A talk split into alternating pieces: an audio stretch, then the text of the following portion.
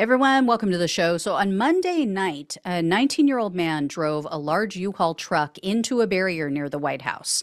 And according to a man who was out jogging at the time, the driver backed up the truck and then slammed it into the barrier a second time.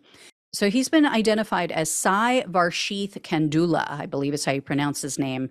He is from Chesterfield, Missouri, and the Secret Service found a Nazi flag and duct tape in the truck. Luckily, no weapons or bombs. Um, but evidently, after he was arrested, Kandula told the police that he intended to, quote, get to the White House, seize power, and be put in charge of the nation. And Kandula said he was willing to, quote, kill the president if that's what I have to do, and would hurt anyone that would stand in my way. So he told the authorities that he planned this attack for six months and he purchased a one way ticket from Missouri to DC. So, not the best organizational skills here. I'm just saying, I mean, this was no Ocean's 11, right? Rent a truck, drive into barricades, take over White House without weapons. I mean, that was that was it. That's as far as he got. Um, but Kandula obviously never intended to make it home alive. So that is concerning. I'm not trying to minimize this, but it is funny that six months of planning and this is all he came up with. Um, and and this guy is apparently an Adolf Hitler stan.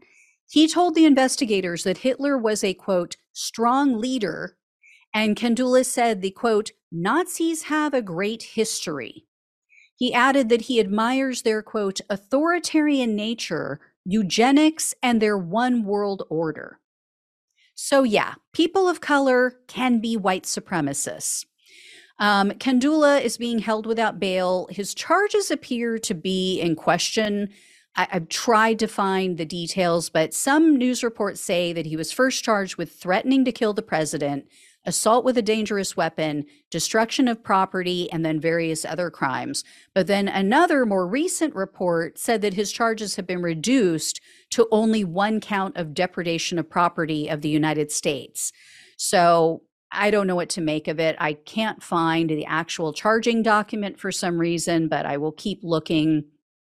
I will definitely keep an eye on this case and I'll let you guys know what happens. But yeah, you know, I, I just, I'm thinking like, based on all of the attacks, all of the things that have been going on for several years now, I mean, I, I just think we need a ban on white nationalists and white supremacists coming to this country or being in this country um, until we can figure out what the hell is going on.